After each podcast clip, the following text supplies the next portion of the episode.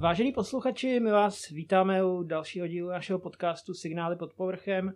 Tohle je pátá epizoda druhé série a my jsme opět pozvali k sobě do studia dalšího hosta a dneska je to opět archeolog Zdeněk Beneš a my se ho budeme ptát na otázky související s spoluprací s archeology, na detektory, na jeho výzkumy, na jeho náplň práce a tak nějak na všechno možný, s čím se, s čím se setkal nějak během své kariéry. Takže já bych ho asi na začátku poprosil, aby se představil, aby řekl, v jakém ústavu působí a jakou má v podstatě náplň práce, čím se zabývá, jakým výzkumem a tak dále.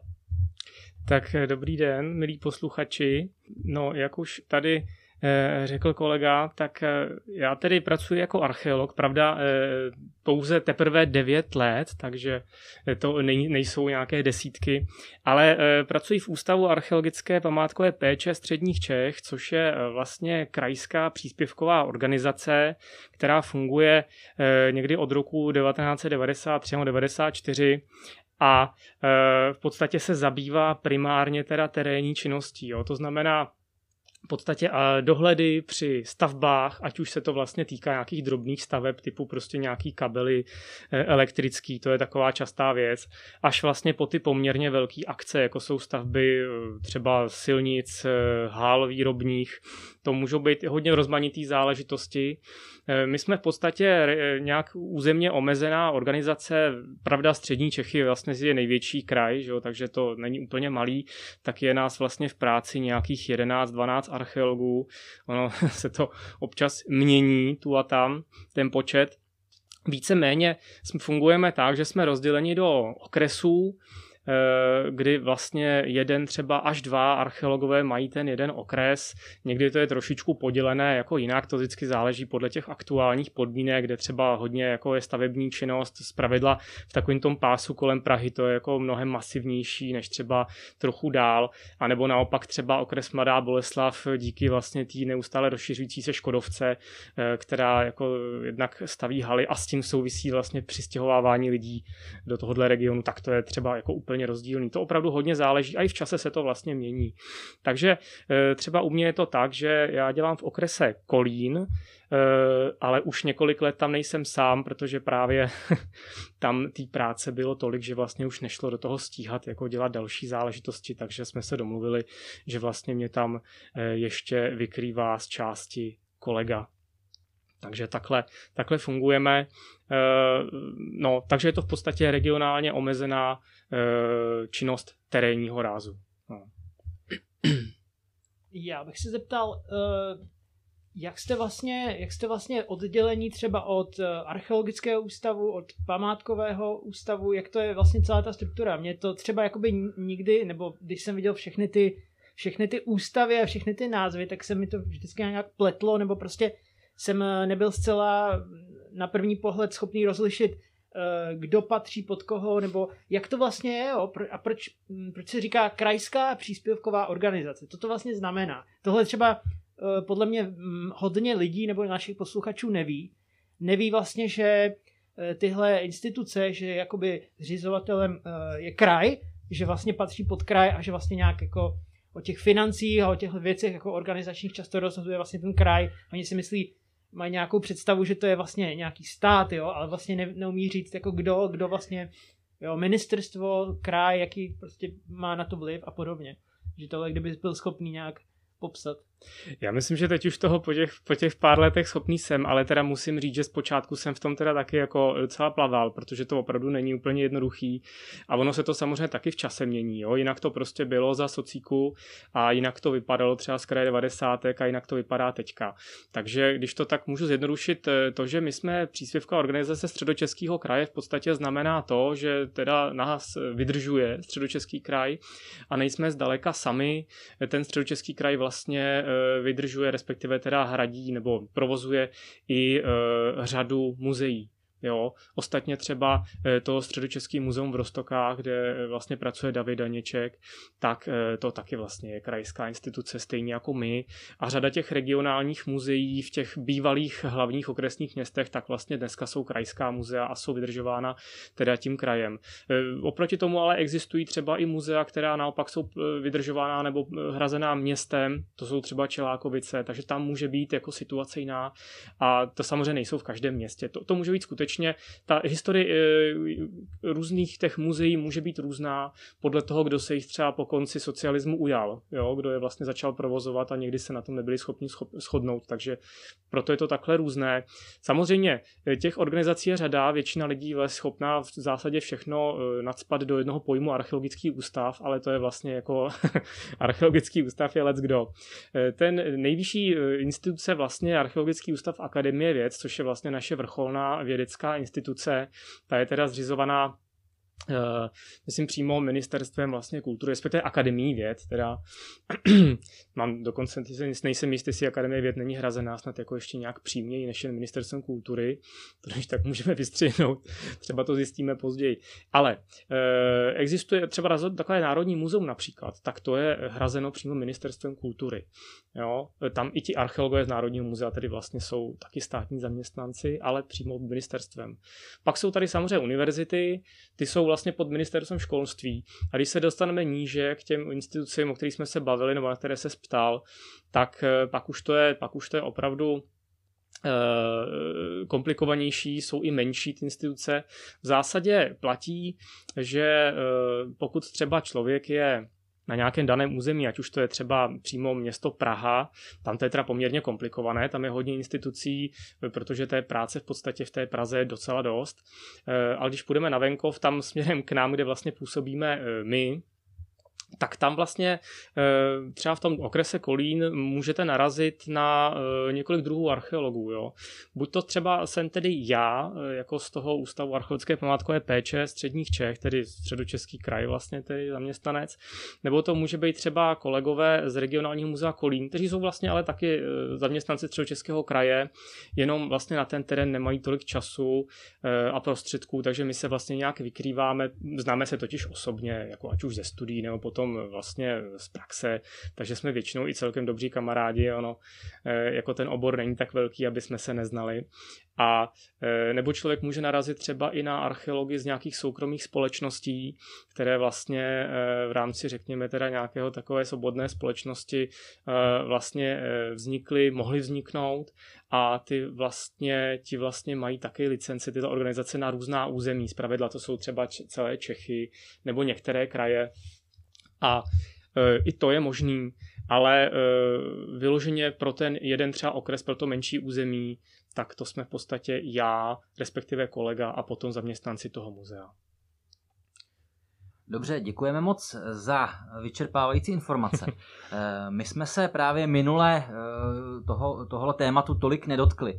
A le, čeho se teďka dotkneme eh, a na co jsme se ptali právě minule i Davida, je, jaká byla tvoje cesta jako k archeologii a skrz archeologický studia? Co tě vlastně k tomu motivovalo? Co tě k tomu vedlo? Proč jsi na ten obor přihlásil?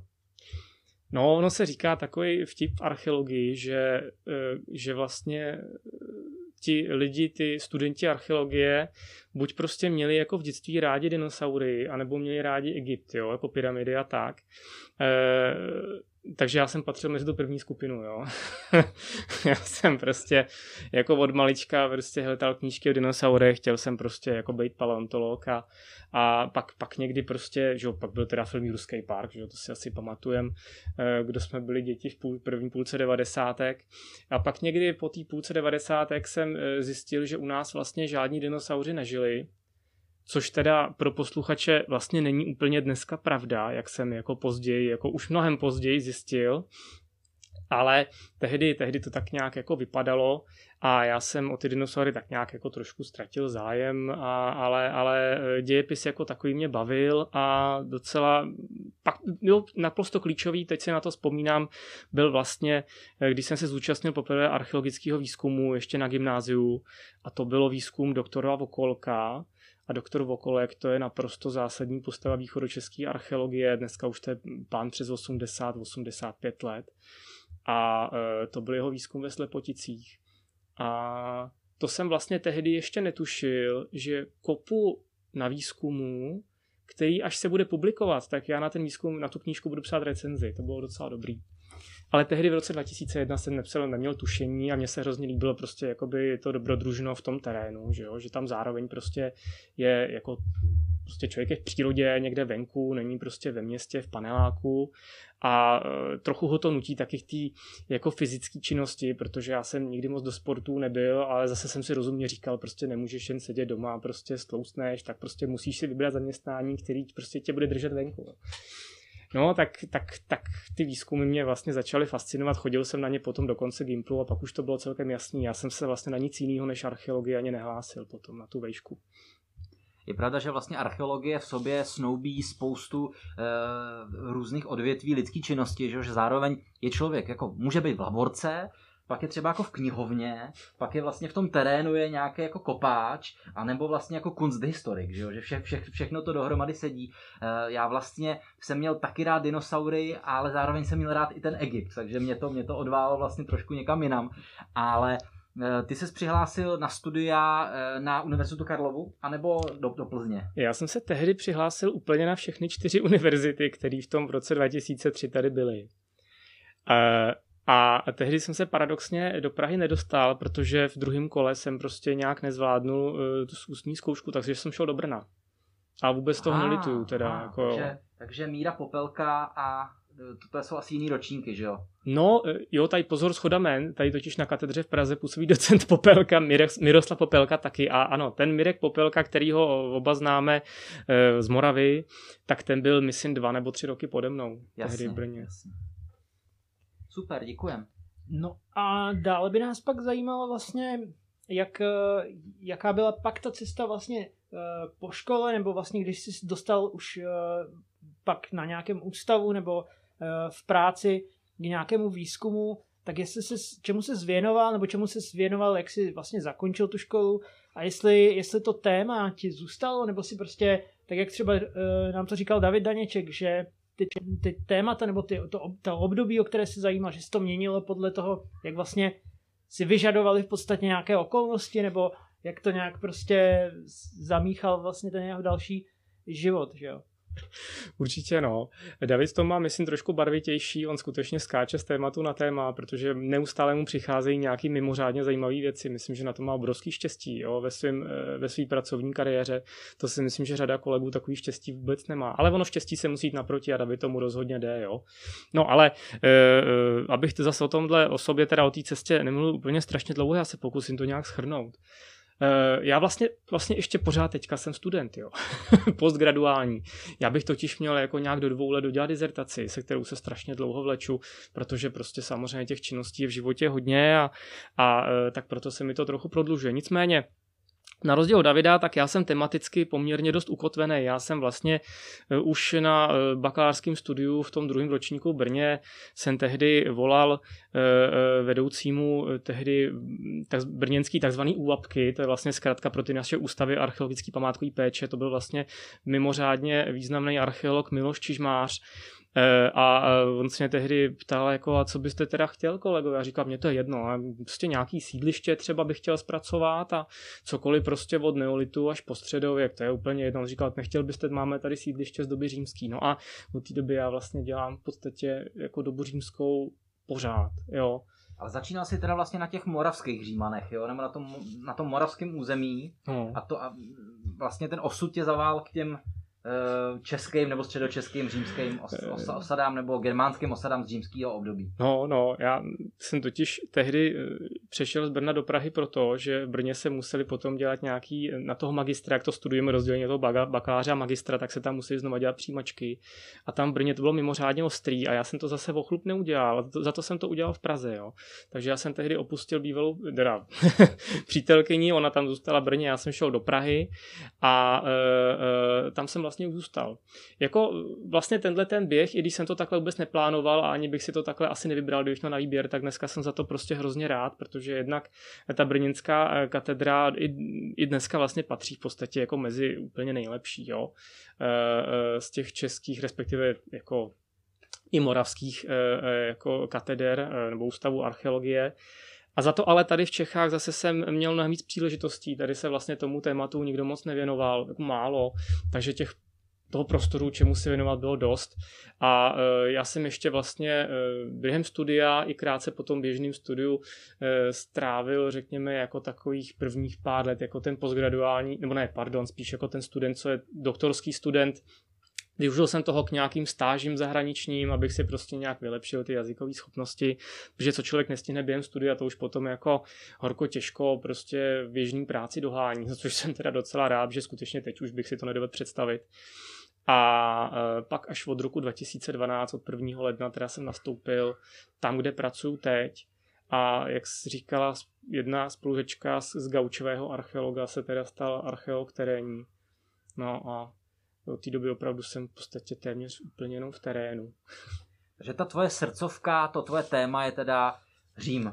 Je to tak. Římská doba. Jen abych to upřesnil, jde konkrétně vlastně o ty, eh, o ty kmeny barbarské, které teda eh, žily na našem území v době římské. Takže ne ani tak římani jako takový, ale vlastně ti barbaři, ti germáni, ty germánské kmeny, které teda žili vlastně. vlastně ti jejich současníci hmm. a vlastně ti jejich partneři třeba v nějakém tom obchodním styku nebo v nějakých těch i třeba politicko nebo politických i třeba válečných konfliktech. No, partneři, protivníci, všechno možné.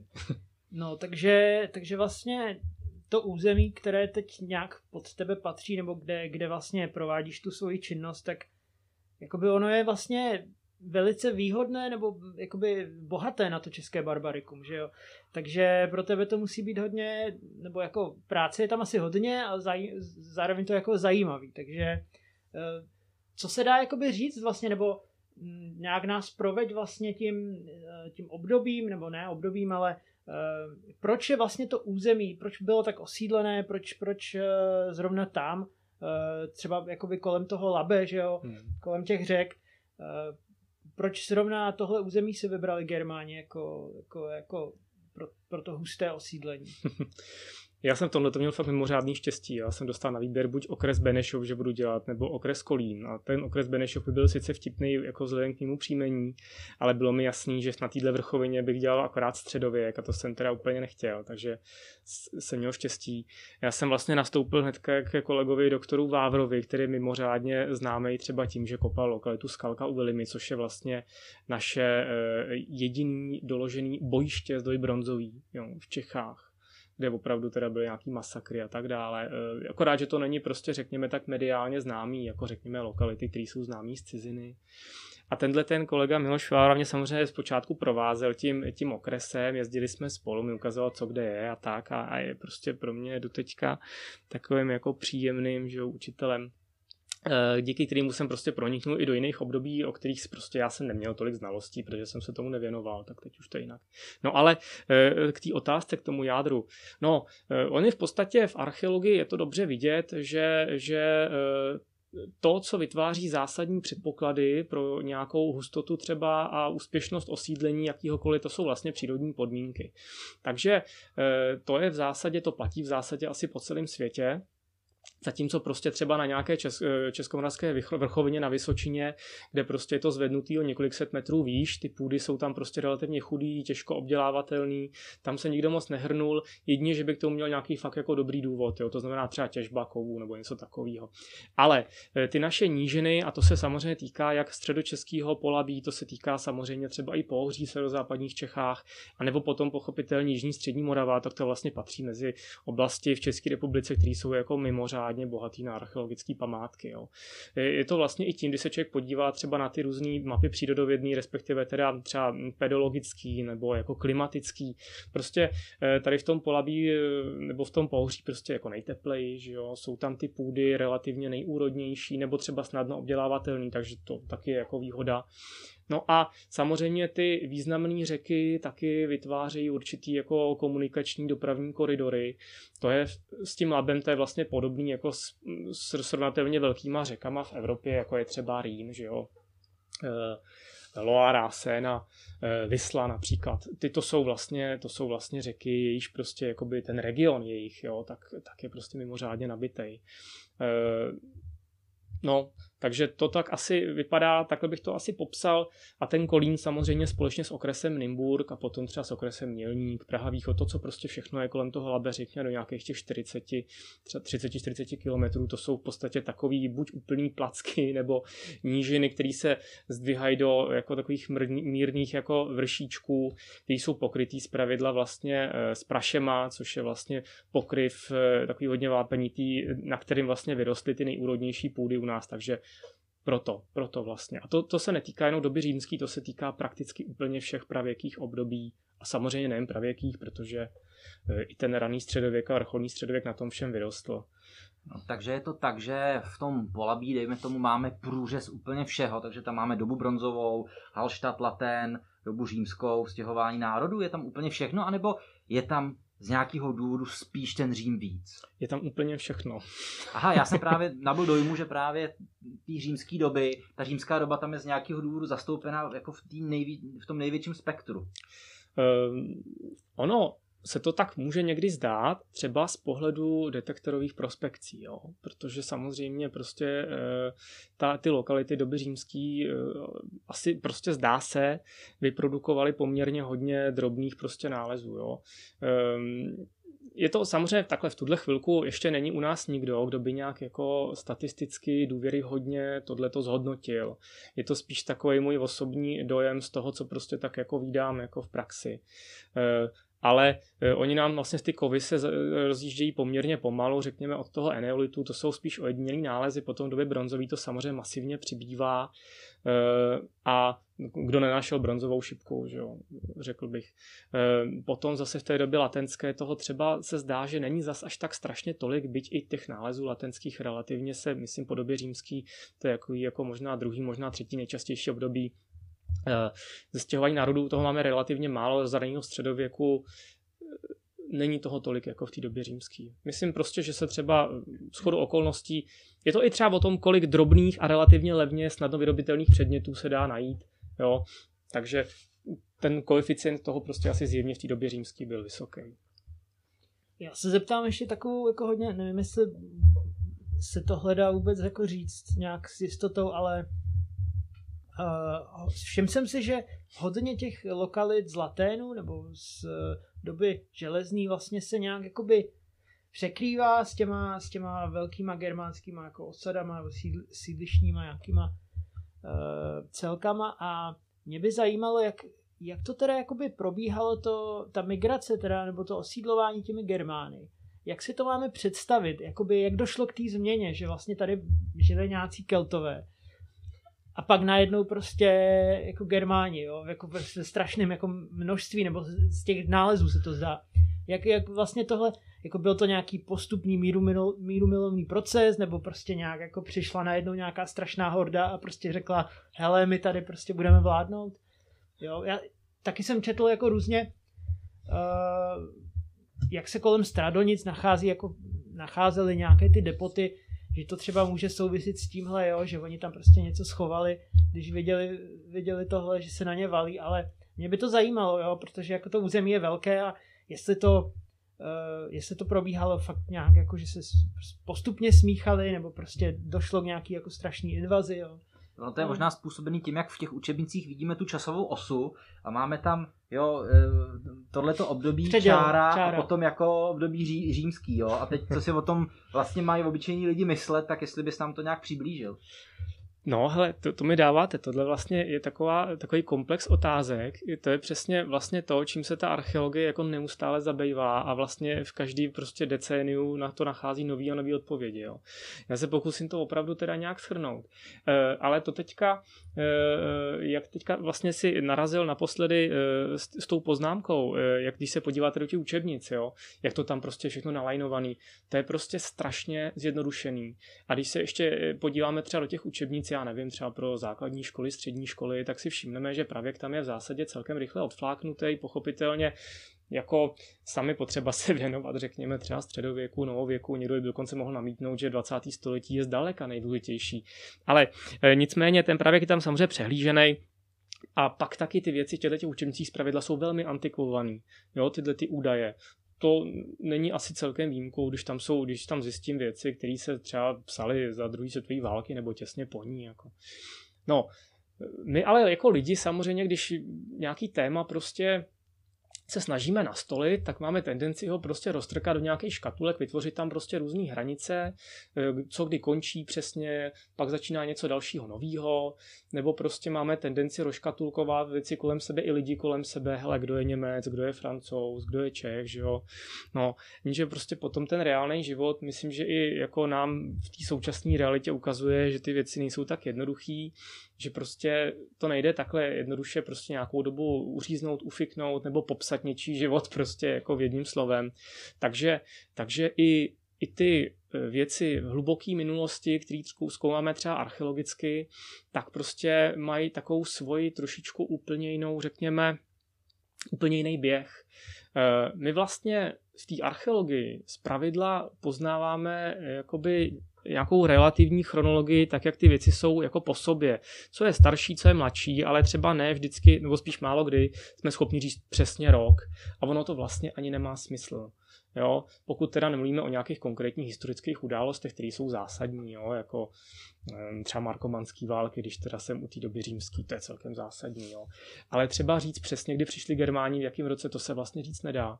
Nemáme k tomu jako data máme určitou jako možná už představu, ale i to se může lišit archeolog od archeologa, jak to probíhalo.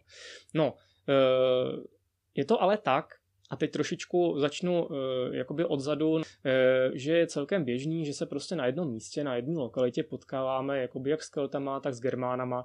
Ono to je opravdu tak, že na většině lokalit, na drtivý většině lokalit, těchto těch kultur je víc než dvě, víc než tři.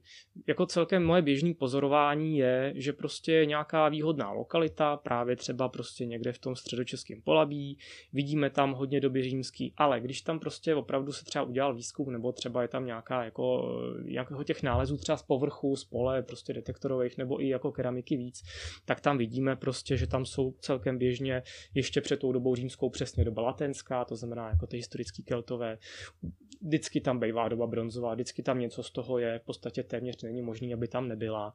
No a když člověk teda nehledá jen detektorem, ale kouká i po těch jako nekovových nálezech, tak tam zpravidla prostě bude nějaká doba kamená. Je to úplně běžný, protože vlastně ty jako výhodné místa, určitý místa, tak takový, které jsou položený vlastně blízko vody, ale ne moc blízko, aby vlastně byly zatopený, řekněme na nějaký terase, která je vzdálená třeba 50-100 metrů, tak ty byly vlastně oblíbený pořád a jako nebyl důvod vlastně nevyužívat, jako jo, když vlastně byly k dispozici, dá se říct. Takže ta souslednost těch vlastně kultur a ta kontinuita toho osídlení je vlastně v těchto regionech, které jsou osídlený vlastně celou, celý pravěk a celou historii, tak tahle ta kontinuita je mimořádná. No.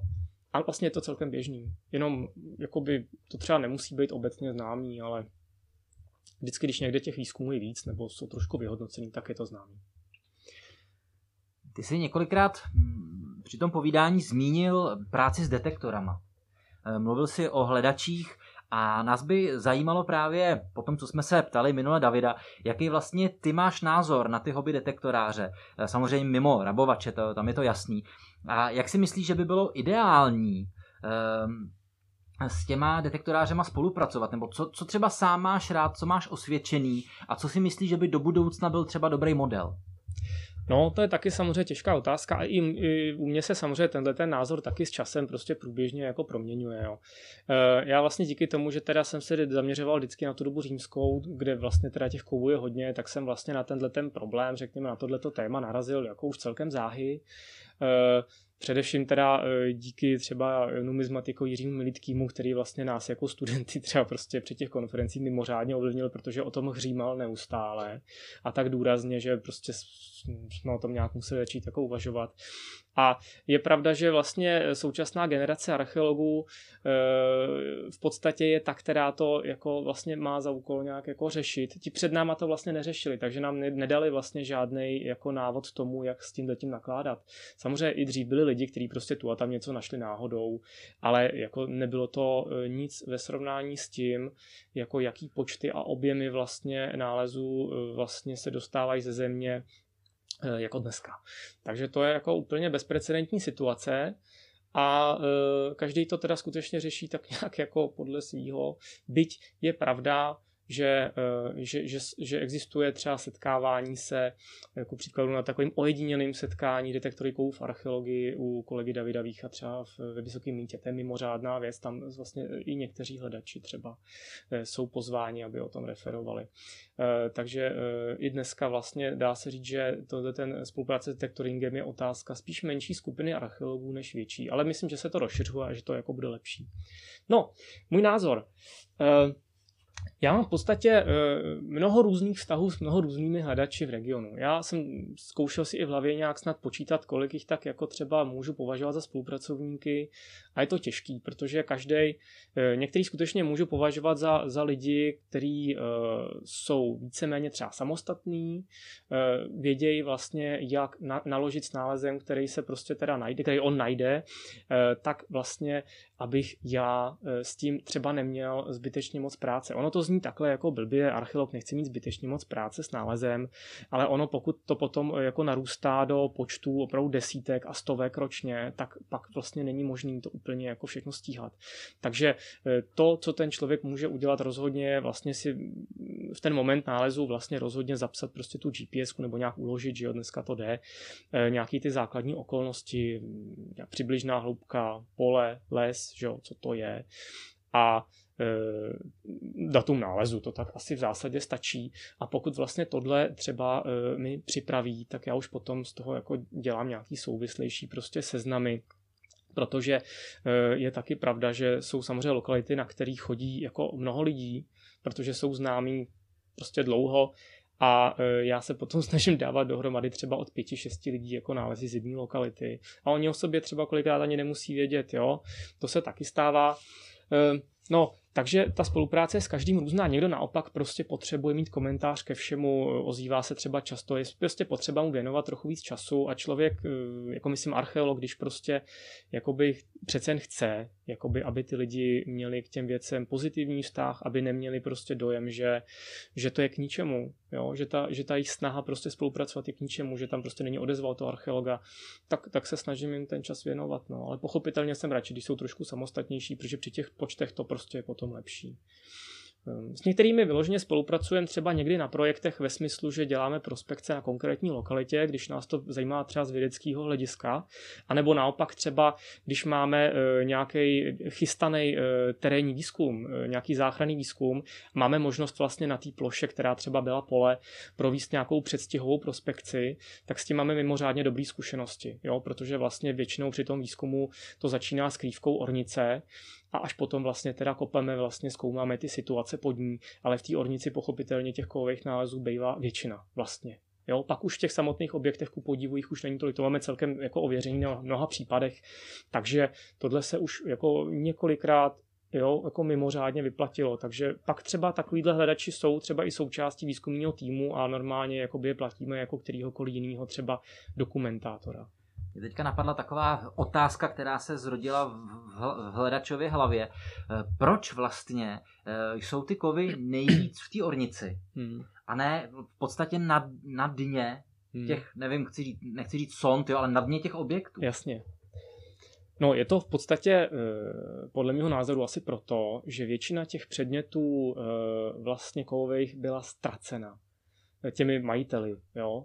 To znamená prostě někdo prostě šel z bodu A do bodu B, prostě cestoval za příbuznýma do vedlejší vesnice a třeba prostě mu se odlomila spona, jo, jako třeba, nebo, nebo náušnice prostě spadla na zem, on už ji nebyl schopen najít, prostě zůstala tam, někomu prostě z váčku vypadly mince zůstali prostě tam, někdo je třeba zašlapal do bláta nebo zůstali v trávě.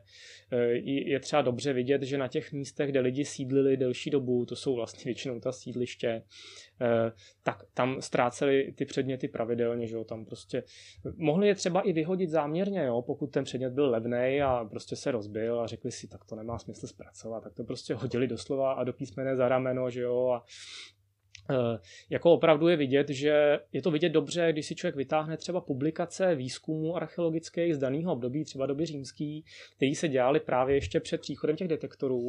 A když potom vidí, co dneska na takový podobný lokalitě vlastně se dá v té ornici najít, jo, to jsou obrovský rozdíly. Předtím bylo poměrně třeba jako vzácnost nebo hm, štěstí, když prostě člověk při tom výzkumu našel pár sponek a dneska už je a třeba nějakou tu minci, jo, jednu, dvě, ale dneska prostě už je jasný, zvlášť třeba v tom našem regionu, že prostě takovýchhle věcí jsou desítky, desítky, jo, na té lokalitě, v té ornici právě. Takže my si můžeme teda představit eh, v té místce nebo v tom sídlišti germánským ten pochozí terén, nějakou náves, nějaký rynek a tam je třeba nějaká ušlapaná hlína, tam se hodně chodí, že jo, hm, tahají tam dobytek, děti si tam hrajou a v podstatě tam, když teda se někomu utrhne v úvozovkách ten knoflík, ta spona, tak to fakt spadlo do toho bláta, tam se to zašlapalo a tam to v průběhu těch 200 let, 150 let třeba historie toho osídlení se tam nakumuloval ten, ten, ten obrovský počet těch drobných kovových předmětů. Hmm. Pak to třeba nějak zaniklo, nebo se to nějak transformovalo a tohle všechno, my si teda můžeme představit, že ten pochozí terén, ta, eh, ta, ta úroveň eh, té návsy byla dneska pod úrovní té hlíny, té ornice, anebo nad úrovní té ornice? Jak probíhal ten erozní proces? Jak... Ví se tohle to vůbec? No, e, nám tohle to hrozně komplikuje ta skutečnost, že vlastně drtivá většina lokalit archeologických se nachází vlastně na orný půdě dneska, jo. Takže vlastně Ono to v podstatě možná, možná bude pro někoho trošku překvapivý, jo, ale eh, tím eh, elementem, který vlastně asi nejvíce jako poškodil archeologický situace v podstatě zemědělství. Jo? A zvláště od doby, kdy se vlastně zavedlo mechanizovaný zemědělství, hluboká orba, traktory, e, jo, když se prostě rozvorávaly meze, scelovaly se pozemky. Kolektivizace teda. Mm, tak tohle to vlastně vedlo k obrovským změnám, samozřejmě negativní dopadu na přírodu jako takovou, ale mělo to teda negativní dopad vlastně i na ty archeologické památky, které se někdy třeba nacházely už úplně na povrchu nebo těsně pod ním, ale potom, když to vlastně člověk teda s tím traktorem ropou rozvoral, rozvoral do půl metru, tak e, jako opravdu e, ty věci se přemístily, e, Jo, to znamená nahoru, dolů, prostě samozřejmě se poškozovaly mechanicky a poškozují se nadále mechanicky. A takový ty různé niance, jako co bylo nahoře nebo co bylo mírně zvedlé, Myslím tím jako třeba nějaká úroveň prostě pochozí, to, to vlastně už neexistuje. Jo? Jenom e, v některých situacích výjimečných naprosto tohle to možný pozorovat je. Kolegyně třeba od nás práce měla před několika lety e, v Holubicích na Praze Západ takový nález vlastně dochovalý povrch chodníku z doby římský, teda s chodou okolností. Ale to bylo vlastně proto, že tam je takový mírný svah a vlastně na té eh, polní ploše to, co bylo nahoře, tak se postupně tím oráním erozí dostávalo ten materiál, ta hlína, ta ornice dolů.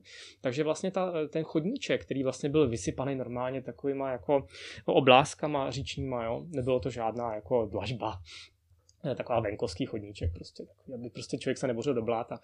Tak, tak to samozřejmě v těch horních polohách toho mírného svahu bylo pochopitelně rozoraný, ale tím, jak vlastně to šlo níž eh, k té nivě vlastně toho potůčku, co tam je, tak naopak tam se kupil ten materiál, jo? takže tam vlastně naopak jako uchránil ty situace původního pochozího terénu, dole.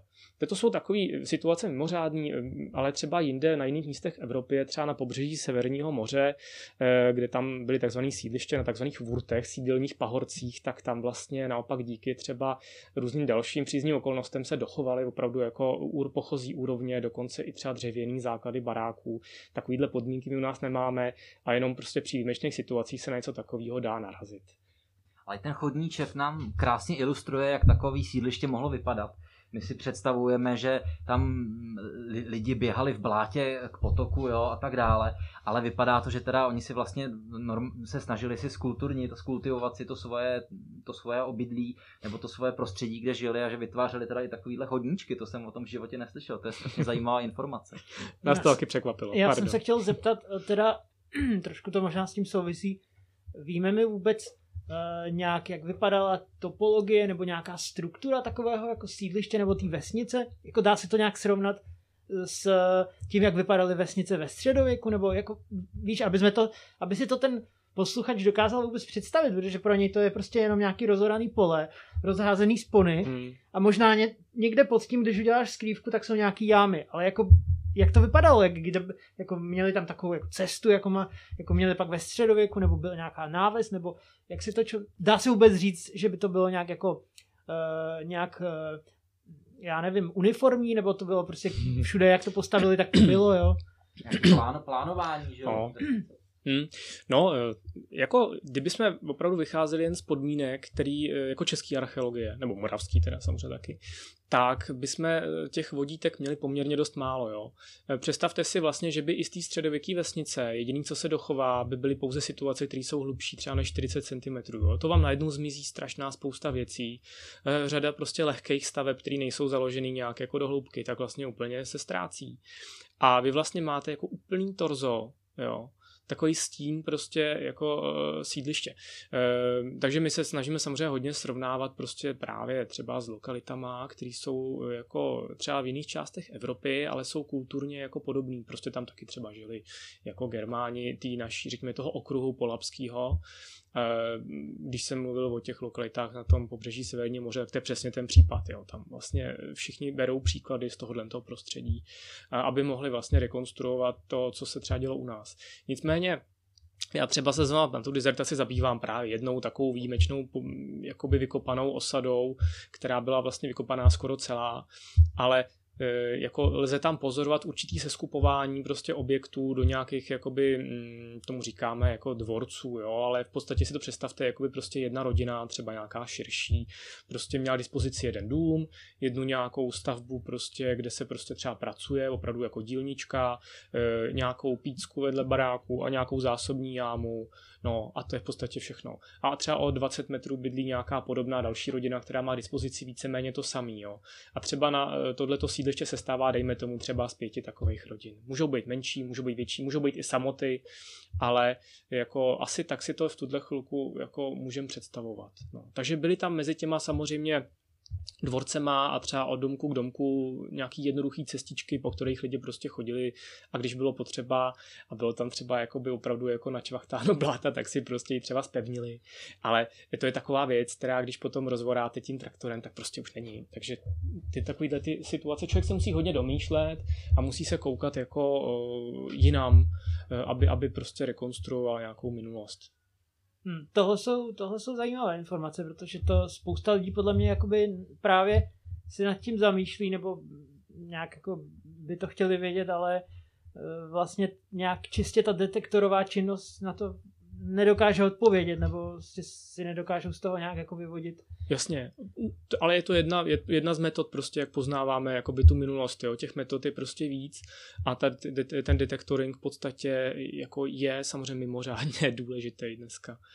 No. Takže z toho, co jsi říkal o těch detektorech, tak uh, od těch lidí nebo s lidma, s kterými spolupracuješ, tak uh, v podstatě se dá říct, že máš spíš pozitivní zkušenosti, nebo No, jako předpokládám, že, že lidi, nebo li, no ano, lidi, s kterými bych měl případně negativní zkušenost, tak ty se ke mně moc nedostanou. Nedostanou, no. jasně.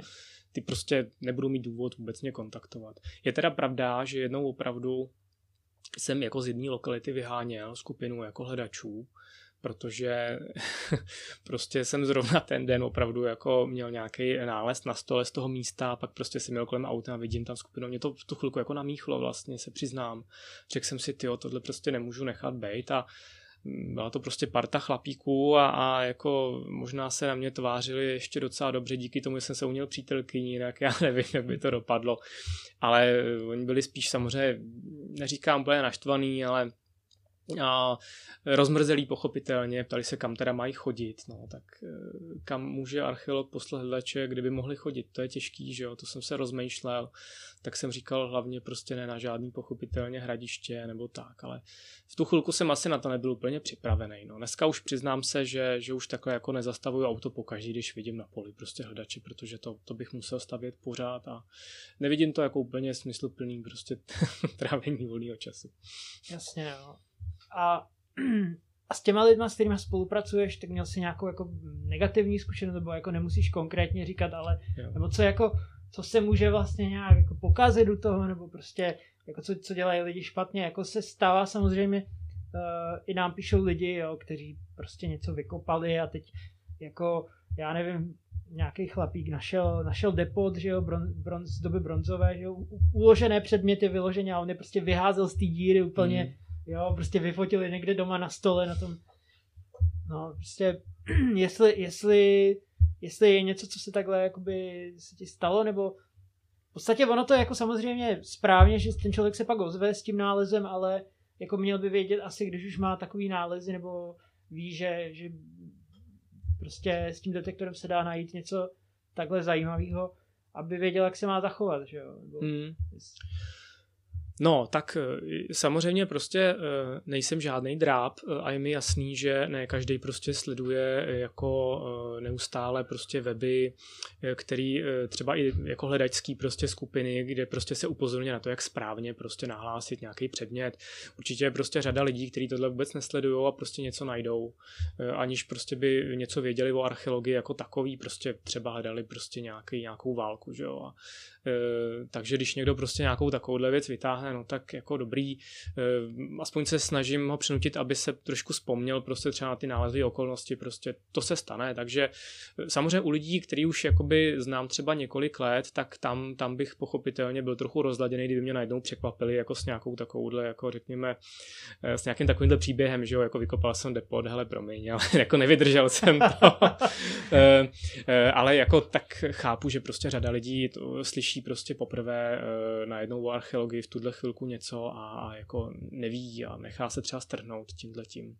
No, uh, no, uh, no jak, to, jak ta no, otázka že, začala? Že vlastně, že vlastně uh, já si myslím, že pořád má smysl to nějak jako opakovat, protože no. jako pořád, pořád se to nějak jako stává, že že někde někdo poustne něco jo, a nebo třeba najde nějaké jako tři sekiry bronzový a teď jako vypláchne tu tulej, že jo, úplně no, a prostě jasně.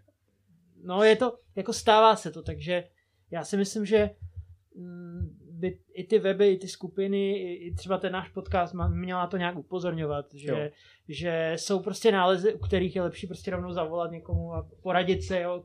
klidně i, i jiným hledačům, kteří prostě už s tím mají zkušenost. Jo. My jsme tyhle ty věci právě probírali s Davidem Daněčkem v té uh, druhé epizodě téhle série, ale uh, tam to je asi dost dobře všechno probraný, jo? Hmm. GPSK, kontext a tak dále. Ale možná uh, to, co měl Karpaťan na mysli, tak byla otázka, co by hledač mohl, jak, jak by mohl hledač předejít nějaký jako špatný komunikaci nebo nedorozumění s tím archeologem? Jasně. No, eh, tak eh, určitě, když prostě on má sám samozřejmě zájem prostě teda se s tím archeologem kontaktovat, zpravidla on je, že jo, ten první, eh, jo, na kterým je ta iniciativa. Prostě s tím já nic neudělám, protože nemůžu vědět, kde tisíce lidí, kde co nacházejí. No, tak se obrátí prostě na instituci, která ho první napadne, tak třeba ho napadne prostě nějaký regionální muzeum, jo, protože předpokládám, že prostě k muzeu má blíž, než prostě k nějakému, nějaký organizaci, jejíž jméno nedokáže ani pořádně vyslovit, což je bohužel případ teda jako místa, kde pracuji já. Eh, a v tom muzeu by prostě uh, už teda měl být archeolog, dneska bych řekl jako zvyklý na to, že prostě tyhle nálezy se dějou a měl by prostě toho člověka jako informovat nějak základně a když prostě si jako padnou nějak do oka, jsou schopní si prostě rozumět ty lidsky, tak se můžou prostě bavit na nějakých dalších věcech, prostě o archeologii, jak to funguje a tak dále. Někdy se stane, že třeba prostě přijde člověk a jen chce něco odevzdat, jo, a třeba mi to i někde ne, u někoho nechá, i to se stane, tak fajn, tak prostě neměl potřebu se jako nějak vybavovat o těch věcech, dobrý. Pak jsou prostě lidi, kteří naopak mají velký zájem, opravdu chtějí se povídat, chtějí se o tom bavit, Samozřejmě ne vždycky to, co najdou, je opravdu archeologie, může to být něco docela jiného. Eh, vzpomínám se na pána, který za mnou přišel s igelitkou plnou nějaký strusky průmyslový a viděl v tom prostě různý výjevy. S ním jsem strávil celý dopoledne, vlastně to jako pro archeologii nemělo žádný význam a byl to jako zdánlivě v úzovkách ztracený čas, ale tak jako aspoň jsem mu prostě mohl vysvětlit, jako jak by to mělo třeba chodit a co, jak vypadá. Ale je to vlastně, ty jsi teďka řekl, že to ne, teda nebyl úplně ztracený čas, ale všechno tohle, co se děje, tak je nad rámec vaší pracovní náplně, že Vy nemáte v pracovní náplni asi ve smlouvě napsáno přebírání nálezů od detektorářů eh, a tak dále. Takže ono by hmm. možná bylo ideální, aby v budoucnu třeba vznikl nějaký jako kontaktní pracovník na tom pracovišti pro ty detektoráře. Já vím, že na to nejsou peníze, jo, protože prostě vím, jak to chodí, ale eh, asi by to teda bylo ideální, kdyby tam byl nějaký kontaktní pracovník, někdo, kdo by v tom daném kraji nebo okrese měl na starosti Jenom hmm. detektoráře. No, eh, jako ano, z mýho pohledu jo, zároveň je mi jasný, že prostě eh, to je asi jako neúplně uskutečnitelný. Eh, uvidíme, co se bude dít třeba v příštích, příštích měsících, letech, jako něco se šušká, že by snad někde mohlo něco vzniknout, ale nechci asi o tom mluvit víc, protože o tom spíš budou mluvit potom povolanější. Je to skutečně tak, že v tuhle chvilku se jakoby tím ti archeologové zase v úvozovkách zabí, zabývají nad rámec, jo? protože samozřejmě naší prací je mimo jiné i takový jako věci, náhodní nálezy prostě od lidí třeba zachraňovat nebo přebírat prostě a řešit to. E, jiná věc ovšem je, že když prostě se tato ty řekněme nějaký úkoly nebo povinnosti archeologa se pisovaly před 30 lety, tak toho bylo úplně jiný množství než dneska. Jo? Tehdy, když prostě za uherský rok přišel prostě nějaký děda, že prostě při orbě za barákem vytáhnul prostě nějakou nádobu, tak to není srovnatelný s tím objemem práce, který se musí udělat, když se prostě najde třeba 500 nálezů detektorem eh, jako za rok, což myslím, že ještě to je celkem realistický prostě v tom okrese, co se ke mně dostane. No, eh, takže do jisté míry to třeba pro mě je hodně nad rámec. Jo, protože vlastně ta, to, co dělám v tom regionu, je té terénní práce hodně opravdu musíme celkem hodně psát nálezové zprávy, což je ještě časově náročnější než ty samotné výzkumy a různý dohledy a ještě do toho vlastně teda eh, přibylo tohle. Ale jako eh, jako ne, ne, nemůžu si stěžovat v tom ohledu, protože to vždycky chápu tak, že teď v tuhle chvíli třeba jsem jediný, kdo může prostě opravdu pro tu vědu a nejen pro vědu, ale prostě v podstatě jakoby jako pro nás, pro všechny, když to řeknu, jako pro obyvatele tohohle státu, zachránit vlastně nějaký předměty, soubor předmětů a hlavně ty informace z nich, který by se už potom nikdy nezopakovaly. Jo? A některé lokality by byly třeba naprosto ztracený, takže to si vždycky říkám, prostě to, to, když to prostě jsi jediný, kdo to může udělat, tak to musíš udělat, že jo. Samozřejmě netvrdím, že v tom regionu není další archeolog, ale prostě ten hledač přijde prostě za mnou zrovna a nešel by třeba za někým jiným z různých důvodů.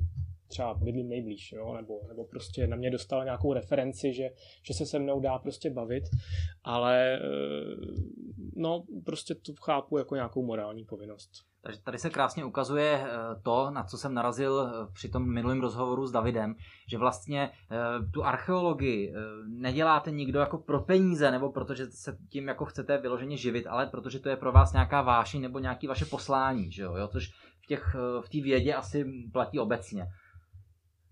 Eh, asi jo, asi jo. Já myslím, že když, když má člověk třeba nějaký kamarády nebo známý z jiných vědních oborů, tak, eh, tak myslím, že na to docela často naráží.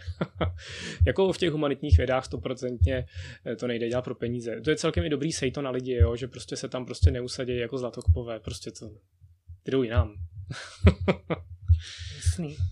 No, já bych se chtěl zeptat uh, ještě na, ten, na ty výzkumy uh, kolem, kolem doby římský, co, je, co teď vlastně e, momentálně se snaží ta, ta archeologie, alespoň v tom tvém regionu, o té době římský, římský vlastně zjistit. Co, co je teď hmm. taková hmm. jako největší otázka, nebo jako je mi jasný, že těch otázek nebo těch, těch jako prázdných míst, které je potřeba, potřeba vyplnit, je spousta, ale, ale co je teď taková Eh, nějaká jedna věc, na které se vlastně teď dělá a teď je to potřeba vyřešit. Když třeba jako ve fyzice Aha. mají různé tyhle ty otázky, které prostě teď se řeší, jo, temná hmota a tohle a co je jako v té archeologii teď vlastně. No. Určitě, já myslím, že vás potěším, že to má hodně co společného právě jako s hledáním, s detektorem, protože eh, tím, jak my vlastně eh, nejsme dneska už schopni dělat nějaký vědecký, badatelský výzkumy, jo, co se dělali prostě třeba za socialismu a i ty byly jako tematicky většinou jako hozený jenom třeba do raného středověku. Jo, upřímně řečeno po druhé světové válce nikdo neměl tendenci u nás vědecky zkoumat Germány, možná to chápete, jo. Prostě fakt to ani nechtěli lidi dělat v těch 50 letech tehdy studenti. Ale eh, tak vlastně eh, je tady celá řada otázek, které se nikdy neřešily. Eh, teď trošičku řeknu nudně, jako jo, hustota osídlení, vývoj osídlení v nějakých regionech. To nezní moc zajímavě, jo. Ale teďka vlastně s tím, vlastně řekněme, propuknutím jakoby prostě toho detektoringu a především Především tím, že ty e, někteří hledači vlastně e, mají zájem vlastně spolupracovat s tím archeologem a prostě ty věci mu e, nosit, ukazovat, společně prostě nějak nad tím debatovat a dostávat se prostě k tomu, tak vlastně třeba ke mně se dostává obrovské množství nových informací, které bych nebyl schopný, schopný jiným způsobem získat. Řada nových lokalit, které byly neznámé do té doby. Jo. Řada vlastně nálezů z lokalit, které sice byly známý, ale třeba prostě jenom z nějakých pár prostě střepů na povrchu, jsem se najednou vlastně dozvěděl díky těm kovovým nálezům, eh, prostě kdy ty lokality vznikly, kdy zanikly, eh, jaký tam je třeba poměr římských importovaných předmětů, eh, jak tam třeba měli množství mincí. Jo. Tady je samozřejmě problém, že někdy ty mince se třeba k těm archeologům dostávají hůř, protože hledači prostě někdy jako se neradí chlubí s mincemi. Ale budiš. Ale máme i řadu takových, kteří jako jsou ochotní prostě tyhle ty informace pustit nebo ty předměty dokonce odevzdat, takže to je v pořádku a dozvídáme se třeba jednu věc, a to by vám třeba řekl domizmatik Jiří Militký, kdy si se soudilo, že Germáni prostě viděli sotva nějakou římskou minci někde prostě z dálky a jako nepoužívali to jako platidlo. Dneska už je celkem jasný, že prostě na každý lokalitě ty římské mince byly. Jenom, jenom těch ztrátových kusů jsou třeba desítky eh, a takže je jasný, že prostě to bylo normální platidlo i mezi Germánama. Oni to prostě dostali prostě jak, ať už jako výplatu nebo lup a pak to normálně používali prostě u sebe. To je jedna z věcí, které prostě vlastně se zlomily úplně jo, tímhletím. Jako poslední příklad uvedu rozhodně ten vývoj vý, bádání nad markomanskýma válkama. Jo, to je vlastně ten římský zásah uh, na naše území, teda na Moravu, ne do Čech, kdy vlastně to je vlastně jediná doba, kdy máme doložený, že přímo na našem území prostě operovala římská armáda a my vlastně uh, nejen díky prostě letecké archeologii a těm klasickým terénním výzkumům, ale vlastně i díky vlastně hledání těma detektorama, tak zjišťujeme dneska, kam až ta římská armáda došla. Jo. A to je jako něco, co se obrovsky posunulo a i vidíme dneska další věci, které souvisejí prostě s těma těma markomanskými válkama, což byly třeba posuny těch kmenů, které způsobily třeba ty markomanské války, eh, jak se dostávaly různé části římské výzbroje, výstroje prostě i na osady, kam si je třeba přinesli ti, kteří, ti germáni, kteří s Římany bojovali, nebo kteří třeba s nimi byli v nějakým prostě spojeneckým svazku.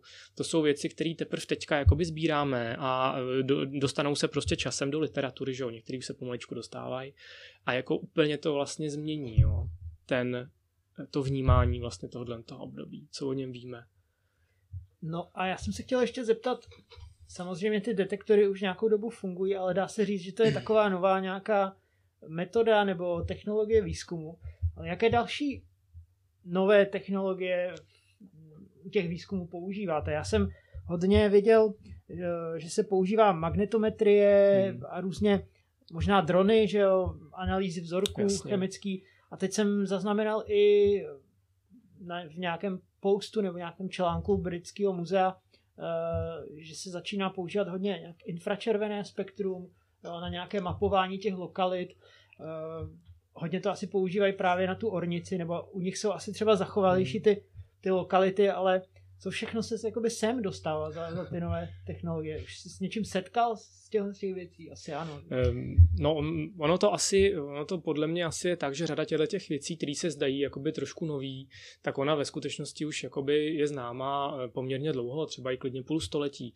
Ale teprve vlastně takový ty inovace v digitálních technologiích a jakoby zlevno, zlevňování různých věcí a vylepšování samozřejmě, tak jakoby to uvedli už do nějakého jako běžného provozu. Jo? To znamená třeba letecká archeologie známá už prostě někdy od druhé světové války, kdy tím prostě lítali britský vojenský piloti eh, a takhle mapovali první lokality, ale prostě třeba u nás se za sociku nemohlo lítat, že jo, pokud to nebyl v armádě. Teprve až po 90. roce se mohli normálně dělat letecké archeologie nejdřív prostě v těch letadílkách a dneska už to vlastně s těma dronama. Takže je to vlastně metoda stará, ale současné technologie umožňují používat i masivně a masově vlastně.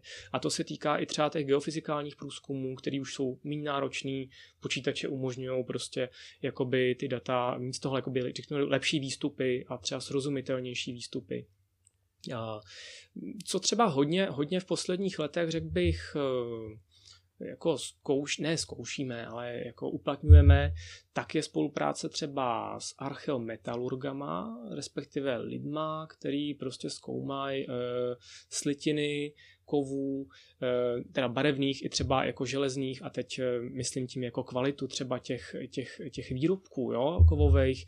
Jejich původ se dá vlastně někdy kolikrát řešit, to řešíme třeba na příkladě těch slitin mědi. Eh, přichází se vlastně k celkem dost zajímavým věcem.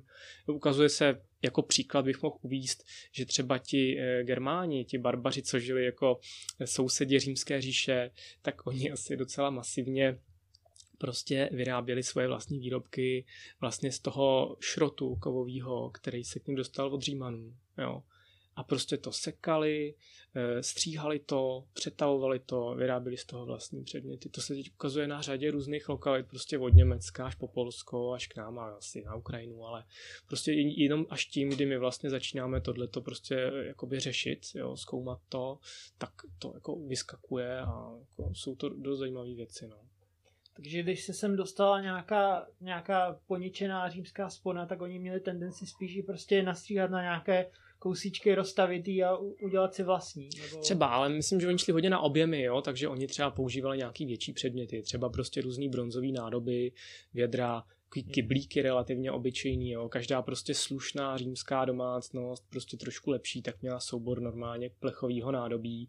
My to u těch Germánů to nejde považujeme za něco jako luxusního, ale jako prostě v tom, řekněme, římsko-provinciálním prostředí to bylo relativně běžná věc. A když se takovýhle kyblík jako rozbije, pukne, praskne, no tak ten prostě Germán ho prostě vezme a potom ho rozstříhá a je schopný z toho ještě něco prostě vyrobit.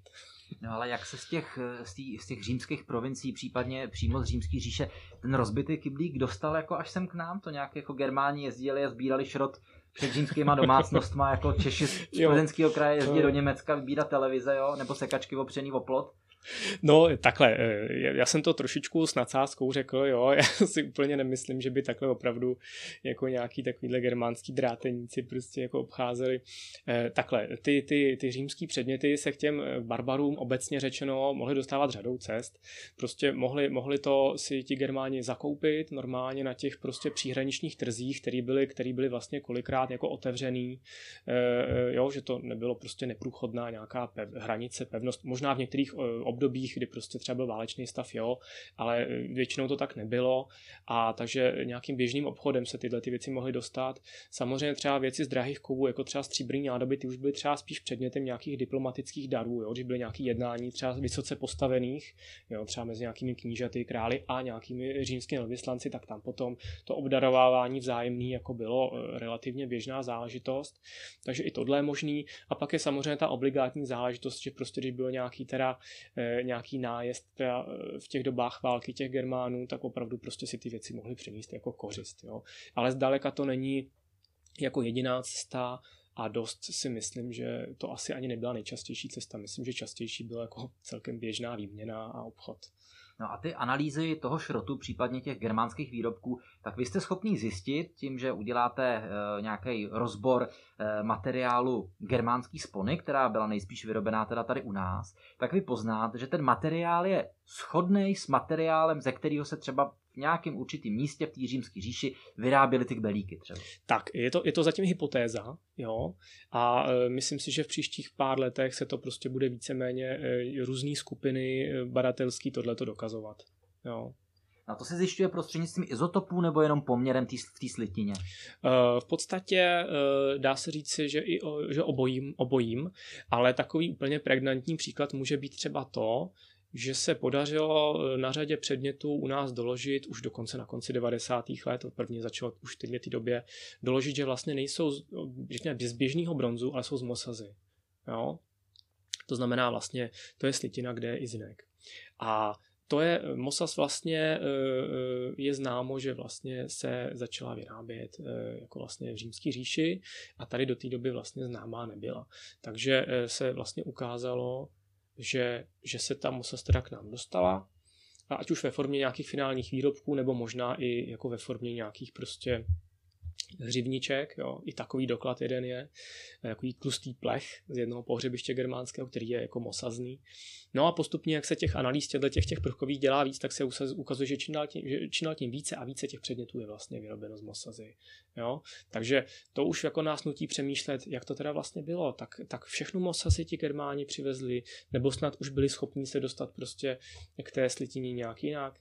Jak to, že vlastně mosazné jsou nejen ty výrobky vyloženě eh, římského původu, ale že jsou vyrobeny i předměty, které jsou považovány tradičně za jako domácí barbarský germánský výrob, výrobek.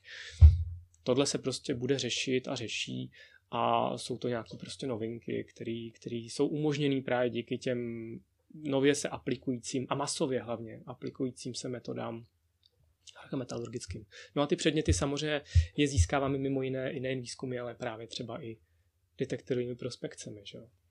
No a když mluvíš o té metalurgii těch, těch barbarů, tak eh, jak, jak, jak si to má člověk představit, jak čas, nebo jak moc bylo těch, těch eh, lidí, co byli schopni provozovat tuhle činnost?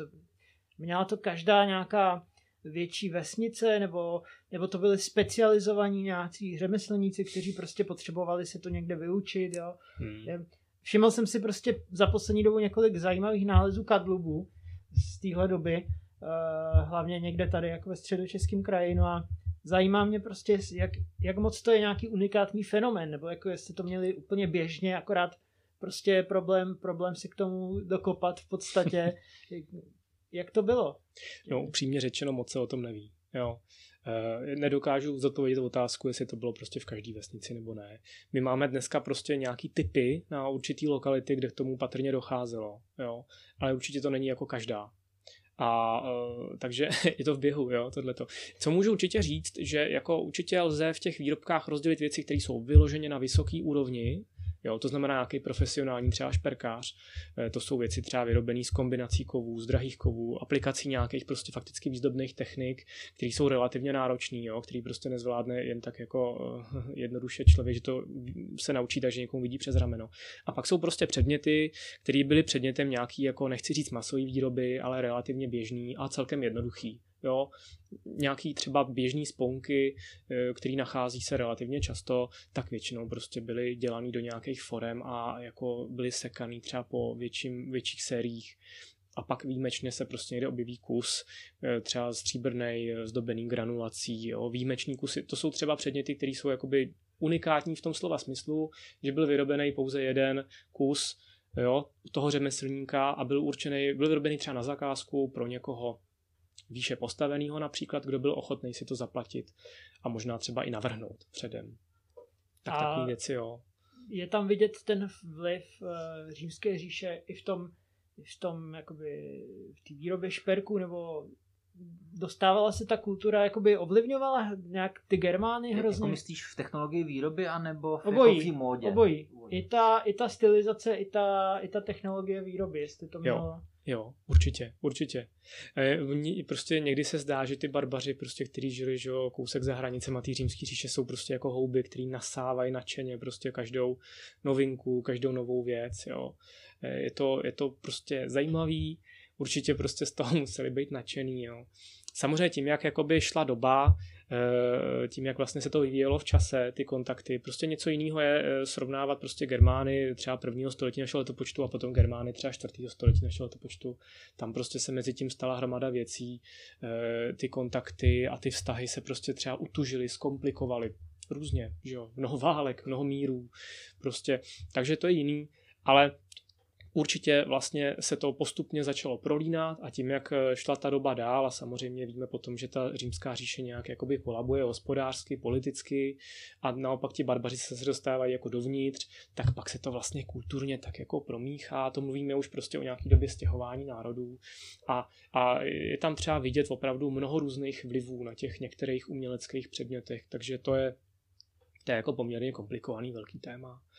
No, tohle to vlastně je to podobně jako v současnosti, taky celý svět konzumuje třeba americkou kulturu, americký styl oblíkání, no. že jo, kšiltovky, Na to jsem narážel tenisky vlastně. a tak dále, takže ten člověk Fungovala taková globalizace nějaká vlastně jo, tehdy. jo, jo, jo. On ten římský svět jako opravdu jako byl do jistý míry jako globalizovaný. Já vím, že eh, když jsme třeba s přítelkyní jako byli někde v muzeu třeba v Bulharsku nebo naopak to na, druhý, na druhém konci Evropy, tak jsme si říkali, to je hrůza, ty Římani jsou všude stejný. Jako, jo. A, ale jako samozřejmě to je taky zase nadsázka. Jo. I, I ta římská říše byla rozmanitá prostě v různých oblastech. Nakonec prostě i to podnebí bylo naprosto různý a ty, i ty etnika, které tam žil, byly různý. Ale, eh, ale je pravda, že do jist, jistý míry globalizace to prostě byla. No. Takže si to máme představit, já jsem nedávno viděl uh, nějaký dokument o, o lovcích nebo sběračích nějakého speciálního medu v, teď nevím, jestli to bylo někde v Číně nebo prostě někde úplně v Ázii, nějakém ztraceném ráji.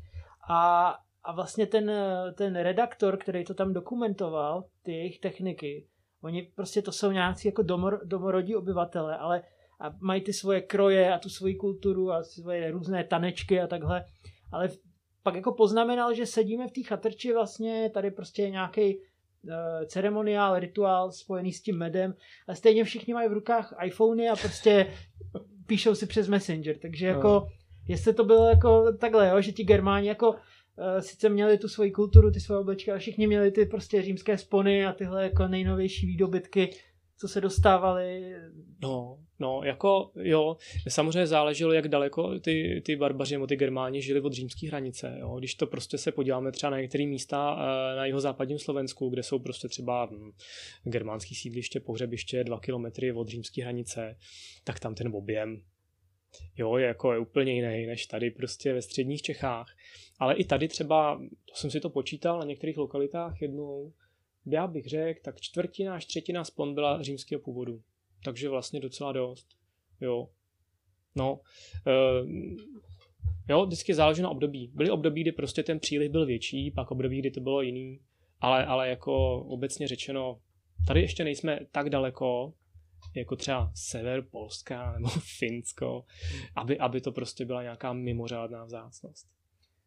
No, uh, já bych se ještě asi já jsem se chtěl vlastně zeptat uh, na otázky od, od těch posluchačů, ale já jsem se je vlastně ptal tak nějak průběžně, hmm. že jsme to vlastně zařadili do toho zbytku. Já bych se tě ještě zeptal tak za sebe, že jestli jsi už viděl ten uh, seriál Barbaři od, od Netflixu, který teď jako, a co na něj říkáš, jako, jako archeolog z pohledu nějakého, nějaký vědy. Jo. Jsem viděl různý rozbory vlastně, samozřejmě. Jo, no, viděli jsme ho. Viděli jsme ho hnedka, jak to se objevilo, že jo, na tom Netflixu.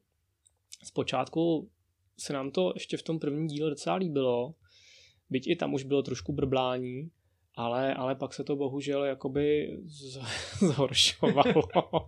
A ani tak... Já jsem to neviděl. Jo, jo. Ani tak mi teďka jako nejde, mm, jako i taky jsem jako divák prostě ochoten jako odpustit prostě nějakýmu dílu, že jo, audio, audiovizuálnímu prostě nějaký prostě nepřesnosti, že jo.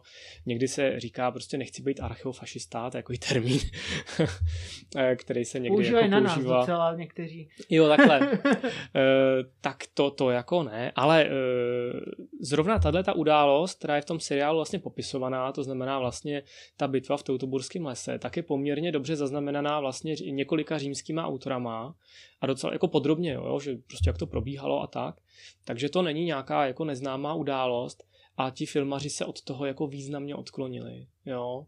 A e, dopustili se určitých, jako bych to řekl, anachronismů. To znamená, že jakoby nějakou třeba nějaký téma dneška, jo, dejme tomu třeba emancipace žen, dobře, to už není úplně jako téma nový, jako úplně, že jo, to už je starý téma, ale, ale prostě vkládat takovýhle téma potom jako do doby, že jo, před dvěma tisíci lety, Jasně. kdy vlastně o tom jako nic moc nevíme, jo, tak to prostě potom trochu budí úsměv. Ale hlavně mě tam teda přiznám se jako mrzelo, že se odklonili dost významně od těch jako věcí, které o tom víme. A to mi přišlo, že to je škoda tak to mě trochu teda zmrzelo. Ví, vím přesně, co myslíš. No. no tak zase to není dokumentární film a je tam no. nějaká jako umělecká licence, ne? Jo. Nebo to mám jo.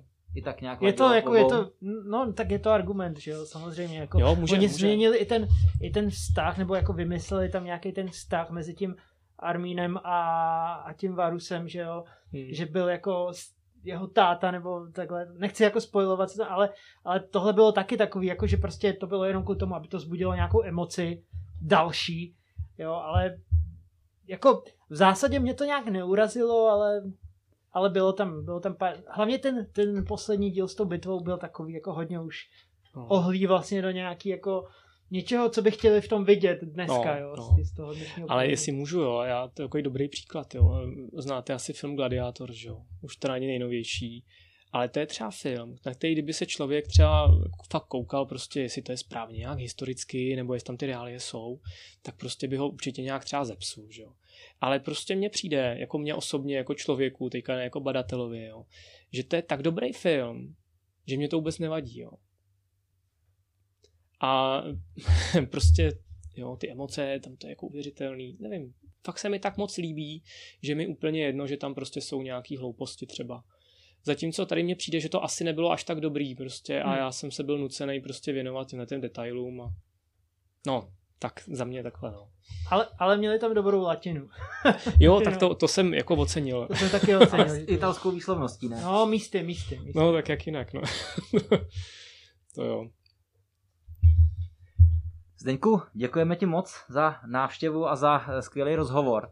Ehm, to je pro dnešek všechno, milí posluchači. Eh, ten díl eh, dnešní bude mít, já nevím, kolem hodiny 15 hodiny 10 minut, eh, asi podobně jako ty díly předchozí. My doufáme, že se vám díl líbil. Eh, pokud byste měli nějaký komentáře, otázky, určitě na Anchoru nám můžete vložit přímo hlasovou zprávu, anebo nám samozřejmě otázky můžete poslat buď mě eh, nebo Karpaťanovi na Instagram, anebo třeba i do skupiny.